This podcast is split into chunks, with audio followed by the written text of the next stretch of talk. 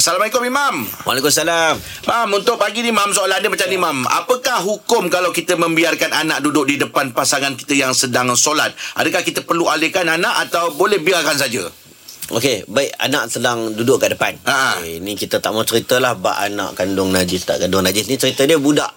Okey. Duduk kat depan, bersih duduk kat depan. Ha, ha. Okey, baik. Sebenarnya anak tu tak ada masalah pun duduk kat depan. Hmm, betul. Ha, kalau kita sembahyang anak kita kat depan, Mm-mm. kalau kita tak nak sujud kita nak corner sedikit pun boleh, kita nak angkat letak sebelah pun boleh. Boleh, Mamat. Sebab Ha. Nabi pun cucu Nabi pernah naik atas belakang badan Nabi. Mm-mm. Ha, jadi kanak-kanak ni tidak menghalang kita sebenarnya untuk kita solat dan tidak mengganggu pun. Mm-mm. Ha, kalaulah bapa tu tengok anak kat depan, anak tu meng, tak tak mengganggu, maka tak dia dia, dia tak angkat pun, dia biarkan.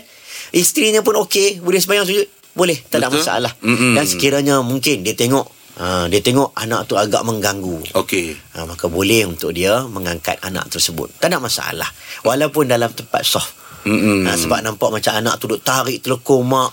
Angkat. Mm-mm. Ha, angkat tak ada masalah. Seperti mana macam kita solat, kita kadang-kadang handphone berdering. Mm-mm. Kan bunyi yang mengganggu jemaah. Mm-mm. Ha, kadang-kadang kita boleh bukan bukan kadang-kadang kita boleh tutup Mm-mm. sebab dia mengganggu jemaah mengganggu solat sama macam budak-budak bila kita tengok budak tu mengganggu kita boleh angkat ambil walaupun depan soft isteri kita. Mm-mm. Ha, sebab benda tu mengganggu solat isteri. Mm. Tapi kalau benda tu isteri dah biasa dan anak tu duduk macam biasa, Mm-mm. ha, ist- boleh je nak dibiarkan. Cuma nak kena jaga juga Mam eh kalau dia orang pakai lampen buang macam mana Mam? Kena jaga tak Ah, kalau dia orang isu Itu meng, meng, meng, mengkandung, mengandung, mengandung. Macam mana? Membawa najisnya ada isu lah. Ah. Sentuhan dalam mazhab syafi'i lah. Ah, ah. Ha, itu panjang lah nanti kita tutup tajuk lain. Soalan lain nanti Mam eh. Okey, terima kasih Mam.